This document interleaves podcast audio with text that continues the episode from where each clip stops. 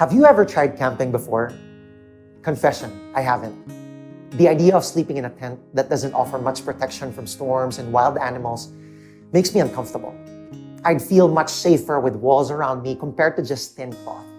I don't want to feel like a weak and helpless sheep out in the open for all predators to eat. Imagine, these animals can't run, they can't defend themselves.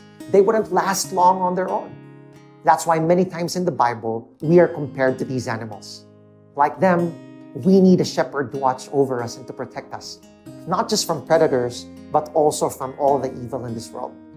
Shepherds would make sure that their flock would always be protected, even as they are sleeping at night. They would bring their flock into a sheepfold or a sheep pen, an area enclosed with a wall to keep the sheep away from harm.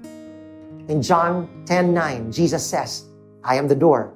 If anyone enters by me, he will be saved and will go in and out and find pasture. In this passage, Jesus likens himself to the door or the gate of a sheepfold that leads us to safety. He protects us not only from bears, snakes, and wolves, but also from the devil that only seeks to steal, to kill, and to destroy. Jesus says he is the door because back in the day, the shepherds actually slept by the door blocking the way with their arms, with their feet, with their body, guarding who goes in and out of the sheepfold.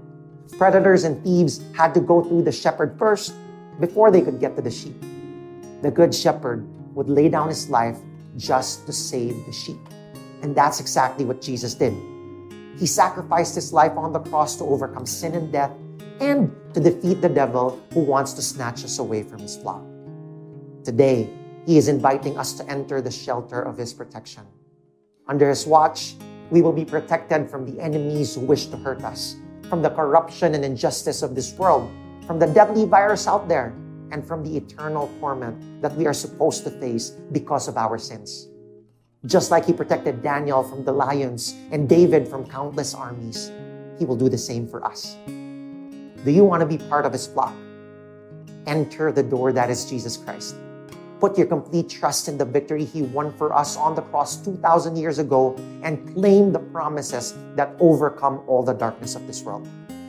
Enjoy the peace and confidence that our Good Shepherd provides for us today and every day. Have a good one.